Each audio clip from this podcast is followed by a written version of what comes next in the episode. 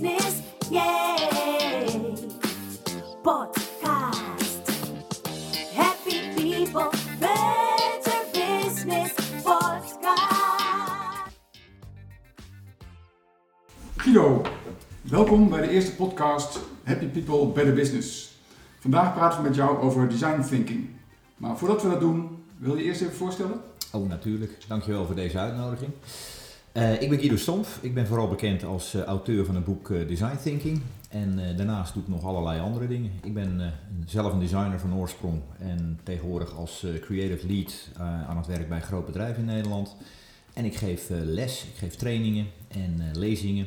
En allemaal om één ding in, het, in de wereld te zetten. Te laten zien wat design thinking kan betekenen voor teams en organisaties. Dan maar meteen de meest prangende, maar ook basale vraag. Wat is design thinking? Die vraag die wordt me heel vaak gesteld, inderdaad. Ehm, eigenlijk, als je het heel, heel simpel zegt, eh, de makkelijkste uitleg is, is dat je problemen gaat oplossen zoals designers en architecten dat doen. Nou, dan krijg je natuurlijk gelijk de wedervraag, wat is daar dan bijzonder aan? Nou, om dat een beetje te begrijpen, moet, je, eh, eh, moet ik altijd een stukje context geven. Er zijn heel veel problemen in deze wereld, maar er zijn maar drie stijlen hoe mensen en organisaties dingen oplossen. Is analytisch, besluitvorming en de derde is dus design thinking. Nou, om een beetje dat toe te lichten, laat ik een voorbeeldje nemen. Stel je voor, je bent een organisatie en je hebt niet al te eh, goede cijfers gehaald bij een medewerkerssurvey, onderzoek, eh, zoiets. Dus je denkt dan bij jezelf, daar willen we wat aan gaan doen. Nou, als je een analytische insteek neemt, dan ga je bijvoorbeeld naar een medewerkersreis kijken, hoe mensen binnenkomen in een organisatie, hoe ze, hoe ze zich eh, ontwikkelen in de organisatie. En dan kan je gaan analyseren wanneer op een gegeven moment iets misgaat. Is dat aan het begin, zijn de verwachtingen te hoog of is het pas later dat, dat er iets gebeurt waarbij mensen denken van ja, ik vind het nou niet meer leuk en, eh, of is de samenwerking slecht. Of, je gaat op zoek naar de oorzaak van het probleem. Dat is analytisch denken. En als je die gevonden hebt, dan is meestal de oplossing ook gelijk heel duidelijk. Dat is analytisch denken. Prima te gebruiken voor heel veel situaties. Tweede manier van eh, problemen oplossen, die zie je vooral bij managers binnen bedrijven en, en bij politici ook, is besluitvorming. Die zijn wat minder geïnteresseerd in wat nou precies de oorzaak van het probleem is. Die zitten veel meer te kijken naar wat zouden we kunnen doen. Moeten we, als ik weer die eh, eh, de ontevredenheid onder medewerkers als voorbeeld neem, moeten wij misschien wat meer naar zelfsturende teams gaan? Of moeten wij leuke dingen gaan organiseren? Moeten wij de organisatie überhaupt anders doen? Moeten we misschien processen anders gaan inrichten? Nou, er zijn heel veel verschillende dingen, elk met hun voor- en nadelen. En het is niet iets wat je in je eentje beslist. Dus je krijgt een besluitvormingsproces waarbij allemaal mensen hun input gaan doen. Op basis van ideeën die er al liggen. Nou, wat is design thinking? En verklaart ook gelijk waarom er tegenwoordig zoveel belangstelling voor is. Die zijn niet zo geïnteresseerd in het probleem. En die zeggen ook, er is nog niet een oplossing voorhanden. Maar wat zij doen, wat, wat je met design thinking doet, is dat je nieuwe dingen gaat bedenken en testen. Dus wat, net zoals een architect dat doet, als jij met een architect samenwerkt om een nieuw huis te bouwen, hij gaat niet aan jou vragen waarom het huis zo slecht is waar je nou woont, of wat jouw probleem is, of whatever. Nee, hij gaat iets creëren. Hij gaat schetsen maken en die legt hij jou voor. En dan reageer je op en dan zeg je van, nou, dit vind ik aardig en dit vind ik minder aardig. En op basis daarvan gaat hij weer een ronde schetsen doen, dan legt hij het weer voor en er wordt iets geco-creëerd tussen jou, die het, het nieuwe huis wil, en de architect die creatieve eh, gave heeft, zou ik maar zeggen, om met dingen te komen waar jij heel positief door verrast wordt uiteindelijk. Maar dat is een proces waarbij je gaandeweg dingen maakt. Nou, als je kijkt naar de medewerkers eh, ontevredenheid in het bedrijf ook, als je design thinking daarop zou loslaten, dan is het niet zozeer op zoek naar het probleem, maar is veel meer wat zouden we kunnen doen en experimenten gaan doen in een organisatie om te kijken wat werkt. Hoe is jouw interesse voor design thinking ontstaan? Ehm, nou, leuke vraag. Ik ben zelf designer, opgeleid. En eh, wat ik op een gegeven moment ontdekte is dat, dat in mijn eigen praktijk, waar ik eh, eh, allerlei, met allerlei bedrijven samenwerkte ook, dat ik ontdekte dat mijn manier van denken schijnbaar afweek van, van de manier van denken van mensen met wie ik samenwerkte.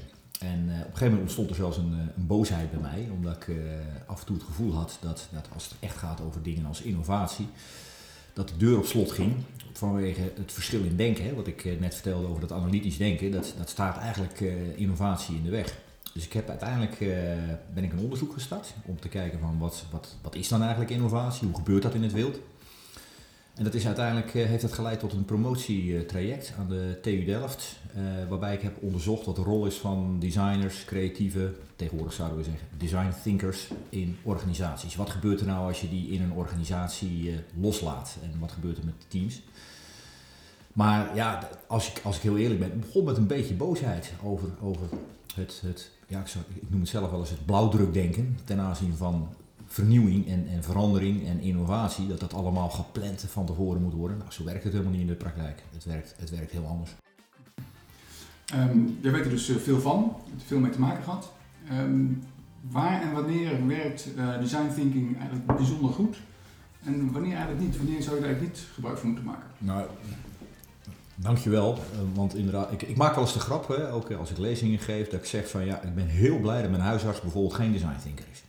Dus inderdaad, je moet het niet overal gebruiken. Soms ben je heel blij dat er heel zorgvuldig wordt gekeken naar wat de oorzaak van een probleem is bijvoorbeeld. Nou, maar wanneer moet je dan design thinking wel gebruiken? Nou, ehm, eigenlijk, er zijn twee antwoorden op. Ik ga ze ook alle twee even geven. De eerste is wat er in de literatuur ook veel geschreven wordt, is wanneer problemen, situaties heel erg onoverzichtelijk en complex zijn. Als er van allerlei, hè, dus als we inderdaad kijken naar eh, de medewerkersreis bijvoorbeeld, ja, dat kan met van alles te maken hebben. Met de organisatiecultuur, met de organisatieprocessen. Dat kan te maken hebben met dat hij in een team is beland wat niet draait. Het kan te maken hebben met de stijl van leidinggeven. Dat die kunnen van alles zijn.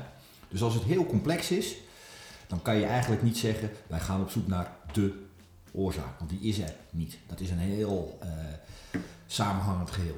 Nou, dat is wat er in de literatuur vaak wordt gezegd. Ehm, mijn tweede antwoord is wat simpeler. En dat is op het moment dat je iets gaat ontwikkelen voor mensen. Waar mensen gebruik voor gaan maken. Iets nieuws voor mensen. Dat kan een ICT-systeem zijn. Hè. Dat eh, kan ook een, een product zijn. Het kan een dienst zijn. Het kan zelfs een wet zijn of het kan beleid zijn. Maar op het moment dat je iets gaat maken waar andere mensen gebruik van gaan maken. Dan zit je eigenlijk al linea recta in die complexe situatie waar ik het net over had. Met tegenstrijdige belangen. Dat mensen niet goed weten wat ze willen. Nou, dus mijn simpelste antwoord. Op het moment dat jij iets te doen hebt waarbij je iets gaat creëren waar andere mensen gebruik van gaan maken, dan moet je, en ik zeg moet, niet eens mag, maar moet je eigenlijk gebruik gaan maken van design thinking. Als wij dan, of als jij vooral, eh, design thinking verder gaat, gaat afpellen, wat zijn eigenlijk de meest belangrijke elementen van design thinking? Ehm, het, het, voor mij zijn er twee dingen heel belangrijk. Het eerste is, dat, dat is het empathiseren met, met, met voor wie je ontwerpt. Ik zeg net al, design thinking moet je vooral gebruiken als je gaat ontwerpen voor andere mensen. Dus dat betekent dat je heel erg moet gaan inleven en verplaatsen in, in de ander voor wie je ontwerpt. Als, ik, als ik iets ga bedenken waar een ander gebruik van moet gaan maken, bijvoorbeeld stel eens voor een, een eerste dag hè, op het werk, eh, dat, dat mensen daar, eh, daar binnenkomen. Hoe zouden we dat zo kunnen doen dat mensen een hele fijne eerste eh, ervaring hebben? Nou, dan ga ik dus iets ontwerpen waar net afgestudeerde mensen bijvoorbeeld, hè, die dus zo vers van de universiteit komen, op een hele positieve manier binnenkomen. Nou, ik ben zelf niet zo'n iemand. Dus als ik iets moet gaan bedenken voor zo iemand, moet ik me eigenlijk eerst heel erg gaan verplaatsen. Dus dat is het eerste element van design thinking. Je zet de ander centraal en je moet je dus kunnen verplaatsen erin.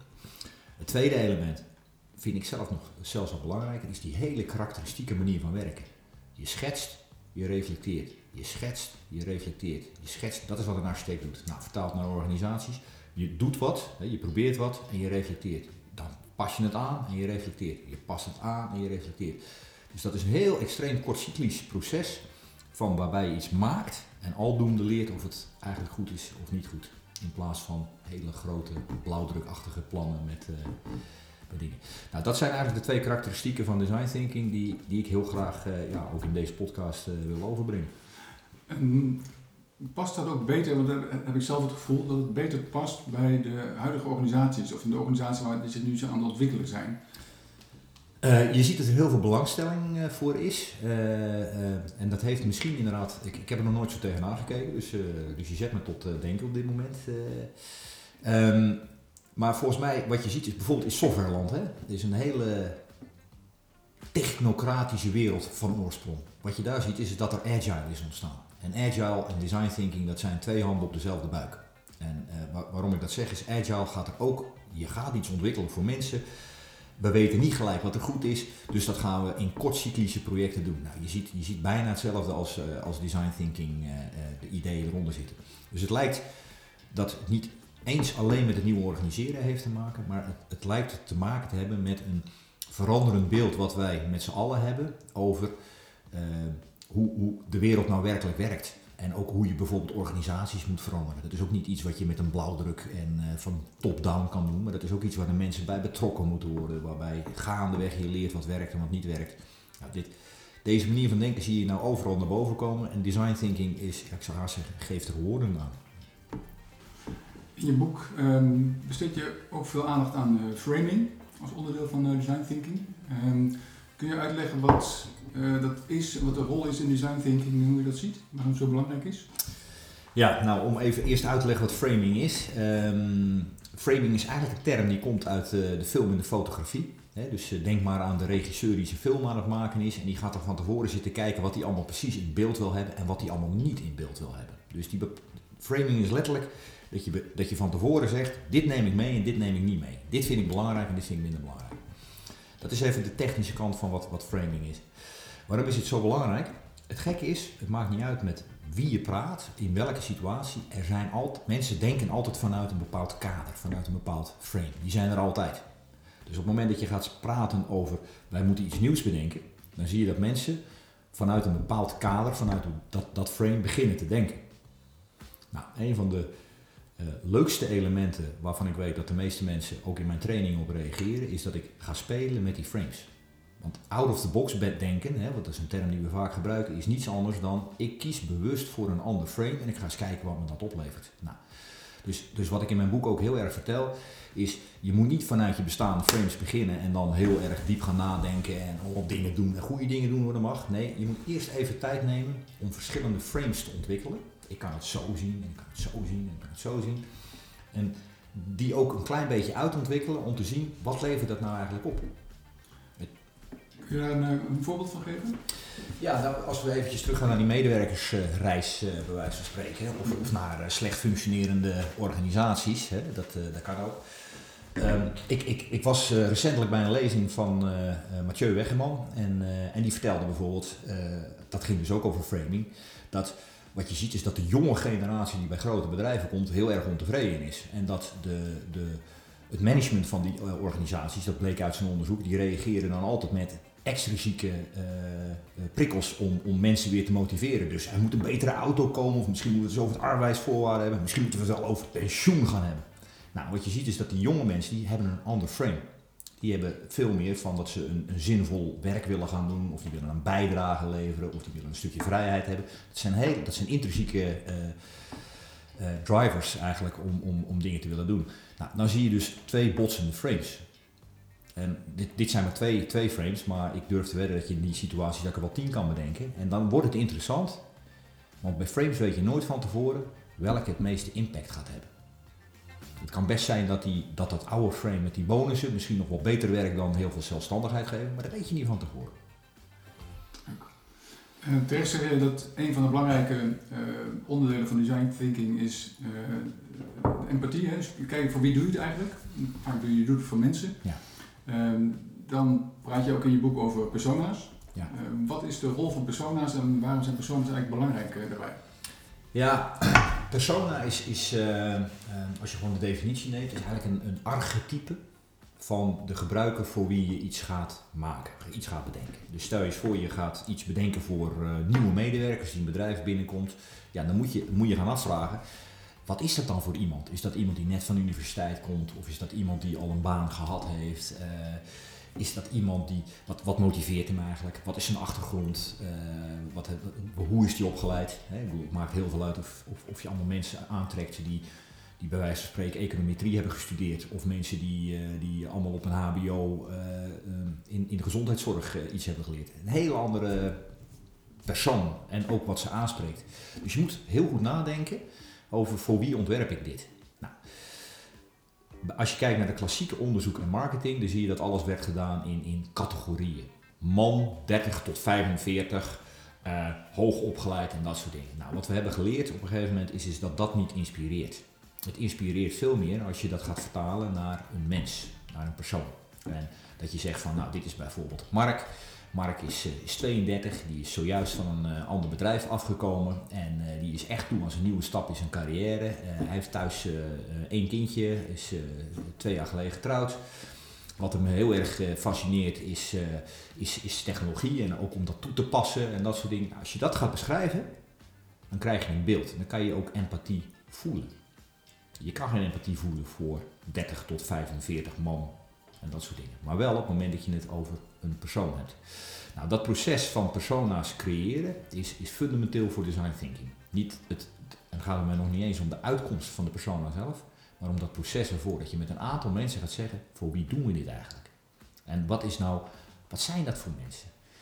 En nou, dat kan je, dat, dat kost tijd. Dat is ook geen makkelijk proces. En je moet het ook niet doen doordat je gewoon je eigen overtuigingen gaat doen. Dus dat moet je doen door je eigen klanten en, en gebruikers echt te gaan ontmoeten. En dan op een gegeven moment af te vragen, wat is nou de, de kenpersona die ik daar, de archetypische persona die ik eruit kan halen? En, eh, druk je daar de mensen niet in een hokje mee? Nou, het grote risico van persona's, en ik moet zeggen, ik heb echt hele slechte sessies meegemaakt waarin dat gebeurt, is dat er clichébeelden ontstaan. Hè, dus denk aan, we gaan voor artsen iets ontwerpen en dan zoeken ze ook een foto, je moet ook een foto erbij vinden en een gezicht. En dan kiezen ze gelijk zo'n foto van een man in een witte jas met een stethoscoop om zijn nek.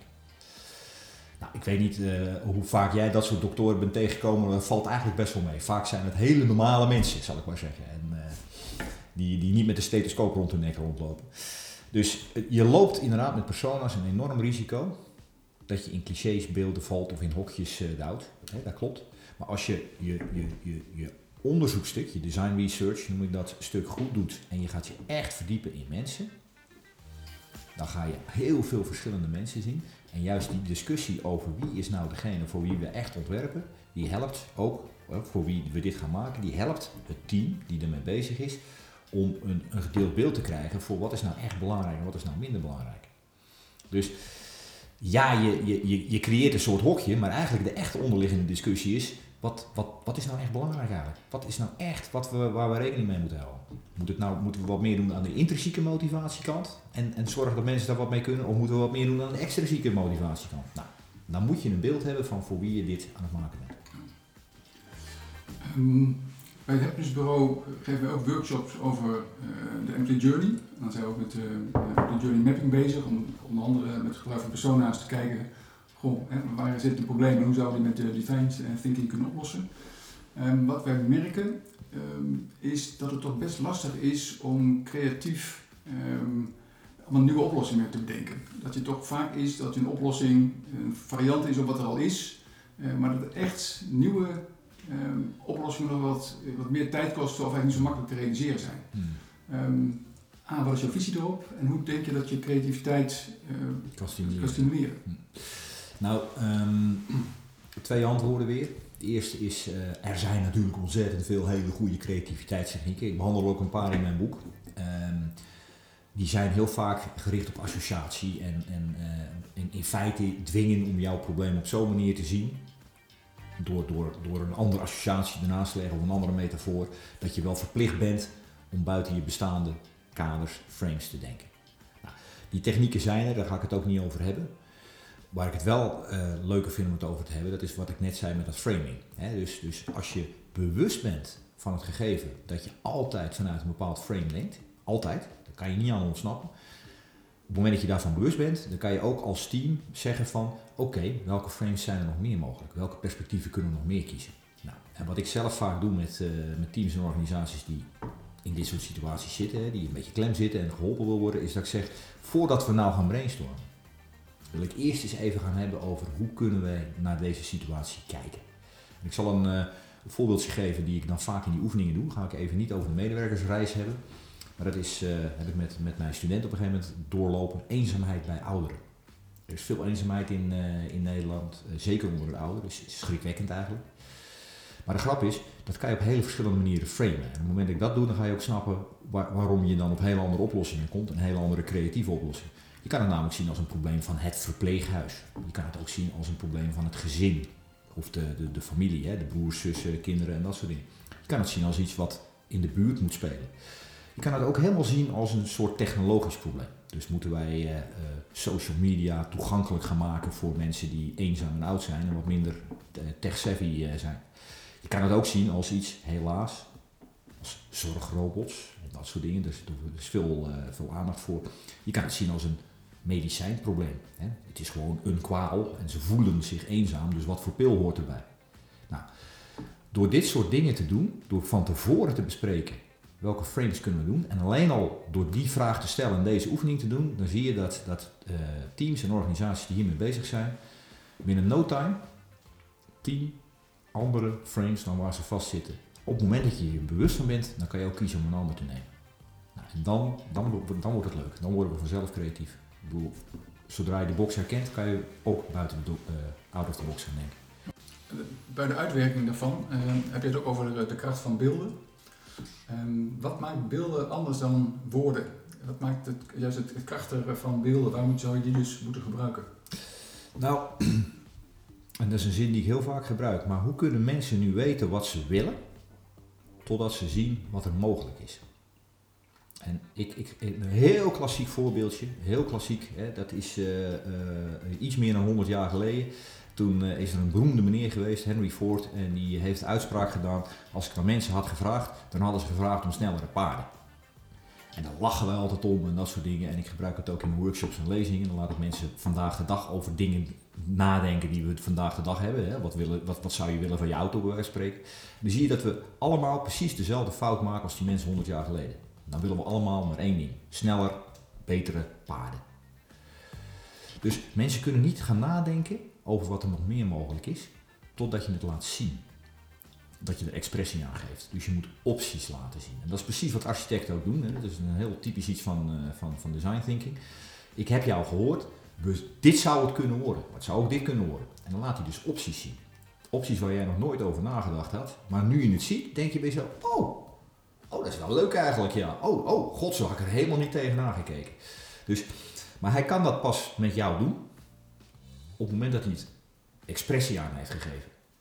Nou, woorden kan je eigenlijk prima expressie aangeven voor heel veel dingen. Hè. Als je eh, denkt aan beleid, dan kan je woorden prima gebruiken. Dan is woorden een prima expressiemiddel. Maar voor heel veel dingen in de wereld zijn woorden veel te beperkt. En dan ben je verplicht om in beelden te gaan denken en gebruiken. Maar als je, je zou ook kunnen zeggen, weet je wat, je moet qua woorden het zo mooi omschrijven dat mensen hun fantasie daarmee eh, kunnen laten werken en zelfs misschien nog wel verder gaan dan die twee, drie schetsen die de architect of de andere vormgever heeft gemaakt. Ja. Dus je zou kunnen kiezen voor woorden. Wat is dan toch wat het wat beelden zo bijzonder maakt? Eh, nou, ik, dat, sowieso eventjes, dat wil ik wel even eruit halen wat je nou vraagt. Het is inderdaad heel belangrijk dat je af en toe kiest voor dingen die open zijn, dat mensen kunnen meedenken. Dat is de essentie van co-creatie. Dus soms moet je dingen niet altijd dicht tikken. Dus het is heel grappig, sommige mensen, ook met woorden kan je dat, die denken dan als wij een opdracht krijgen om iets te ontwerpen, dan gaan we een rapport van 60 pagina's maken waarin alle details zijn beschreven. Nou, soms moet je juist kiezen om dingen open te houden. En, eh, maar eh, in, in, eh, zoals ik in mijn boek ook beschrijf, ik heb het over expressiemiddelen, hè, over representaties, en die zijn er in heel veel vormen. Dus ik bedoel, een expressiemiddel, woorden is een expressiemiddel. Poëzie is een prachtig expressiemiddel, een voorbeeld van wat je met woorden kan doen. Maar op het moment dat je het gaat hebben over een nieuw huis, nou probeer jij maar eens een nieuw huis te beschrijven. Dan heb je een schets nodig, of zelfs een model. Nou, en, en dat is wat ik in mijn boek ook doe. Je moet jezelf altijd afvragen, wat is nou eigenlijk het expressiemiddel wat je nodig hebt voor de dingen waar je mee bezig bent. Dus ehm, een, een, een, voorbeeldje hier in de gemeente Eindhoven, we zijn nu in, eh, in Eindhoven, is eh, ze hebben op een gegeven moment een, een, een plan gemaakt en, eh, om de hele binnenstad eenrichtingsverkeer te maken, om, om de luchtuitstoot te verlagen. Ik heb er al eens wat vaker over gehad op andere media ook en dat soort dingen. Maar, maar de grap is, is dat heel veel mensen ontzettend tegen waren van tevoren. Als je zegt wij gaan de binnenstad dichtgooien, nou, dan, dan heb je het wel hangen, zal ik maar zeggen. Maar wat ze gedaan hebben is, ze hebben het gemaakt. En ze hebben er een verbeelding aan gegeven. Dus, en, en, dit beeld is dat ze prachtige plaatjes hadden van hoe het ging worden. Maar ze hebben ook een prototype gemaakt in de binnenstad. Met autobanden en gewoon dingen, zodat de nieuwe situatie al van kracht werd. En iedereen kon ervaren wat er aan de hand is. Hoe het ging worden, hoe ze het konden verbeteren. Ze hebben het ook nog aangepast.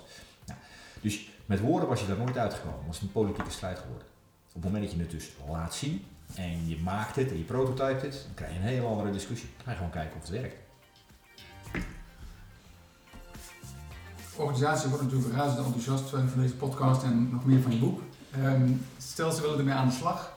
Ehm, wat is dan de, de goede manier om het aan te pakken? Welke tips heb je voor hen als ze ermee aan de slag willen?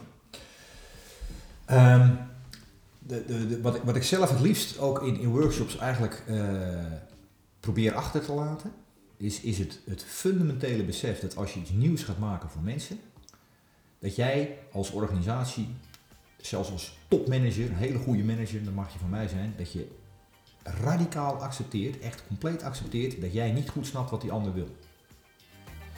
En dat die andere dus op een of andere manier betrokken moet worden in jouw proces. Dat houdt dus in dat je niet van tevoren kan bepalen wat de uitkomst gaat zijn. Je kan wel bepalen wanneer het klaar moet zijn. Je kan zelfs bepalen hoeveel geld het mag kosten. Je kan ook bepalen hoeveel mensen mogen meewerken. Maar probeer alsjeblieft niet vast te leggen wat de uitkomst wordt. Dat is design thinking. Als jij een architect vraagt om een huis voor jou te ontwerpen, kan je afspreken dat hij over zes weken een, huis heeft ontworpen voor jou, of over zes maanden. Kan je een budget afspreken, maar één ding spreek je niet af. Je spreekt niet af dat hij wit wordt met een schuin dak, met een serre en dat soort dingen. En dat is precies de fout die heel veel organisaties maken. Die willen van tevoren weten wat ze gaan krijgen aan het eind. Anders mag je niet starten. Nou, als ik daar als ik iets wil meegeven is, stop daarmee. En hoe kun je dat doen? Want, dit is iets niet doen. Betekent dat maar, meer op je handen zitten? Of, eh, Nee, nee, het is inderdaad, je moet wel kaders stellen. En eh, eh, ook, ook een goede architect ook, hè, of een goede designer. Ik kan gewoon zeggen, je hebt zes weken de tijd en dit is je budget. En zorg maar dat er iets uitkomt waar ik blij van word. En dat lukt, dat kan. Dat is juist het grappige van design thinking. Dan blijken mensen briljant in te zijn als je dat zo doet. Dus in plaats van dat je gaat afspreken wat er aan het eind ontwikkeld moet worden. Hè, dus als ik weer even terug ga naar jouw medewerkersreis en, en dat soort dingen. Dat je zegt, ik, ik ga eh, een nieuwe medewerkersreis ontwikkelen zodat eh, medewerkers blij worden. En daar horen de volgende elementen in te zitten. Het moet een app zijn en ze moet ondersteund worden in de werkplek. En we gaan zorgen dat de PC's, dat, dat moeten jullie allemaal gaan doen. Dan heb je dus vastgelegd wat het moet worden. En je hebt nog niks gevraagd aan die nieuwe medewerkers of aan medewerkers waar je mee kan doen. Nou, dat werkt niet, want dan ga je gewoon je eigen frames keihard weer uitvoeren, implementeren. En eh, nou, succes zeg ik dan altijd maar met de volgende blauwe plek. Je kan ook zeggen, ik wil dat wij een plan hebben wat zoveel geld mag kosten. En ik wil dat we het over zes maanden geïmplementeerd hebben. En ik wil over twee maanden het eerste experiment zien. En wat het is, dat gaan jullie nu bedenken. En dat lukt, dat werkt. En dan moet je inderdaad, ja, jij zegt op je handen gaan zitten. Ik zou zeggen, eh, enjoy the ride. Je gaat dingen zien die je zelf niet had verwacht. En dat je denkt, oh, dat is leuk, daar ga ik helemaal niet over nagedacht.